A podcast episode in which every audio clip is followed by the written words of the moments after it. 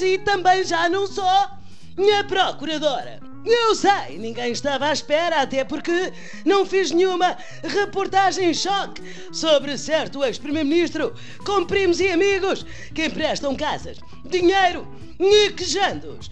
Mas vocês são fortes e vão aguentar até outubro, que é quando eu volto com um novo projeto televisivo.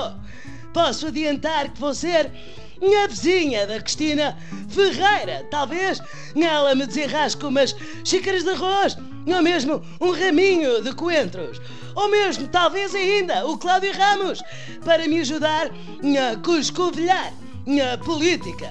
Eu podia fazer um jornal rosa sobre, por exemplo, as comissões de inquérito da Caixa. E depois oferecia aquelas cápsulas que ele anuncia na televisão aos senhores que vão lá com grande falta de memória. Por acaso gostava de saber o que o Cláudio achou desta última audição com Armando Vara. Eu achei que foi um daqueles filmes com sequelas, neste caso, um filme zeco, série B, com crime, mistério, luxúria, camanço e roupa impermeável com o título Sacudir a Água do Capote, parte 2. Só que eu agora já não sou procuradora, portanto, não posso dizer estas coisas ao Rodrigo Guedes Carvalho e à Clara de Souza.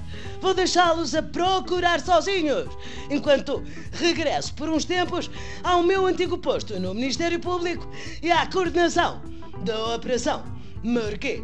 Prometo um processo justo, imparcial e exemplar, e que em menos de uma semana acuso, julgo e condeno José Sócrates a 25 anos de prisão efetiva e sem direito a recurso. Vai ser tão divertido, bom? E agora tenho de ir ter com o meu maridão, Zé Eduardo Nis, para irmos tomar um drink. Ele anda com mais tempo livre, porque o Benfica foi campeão, portanto, ainda não é desta que o maridão passa a presidente do clube. Que chatice!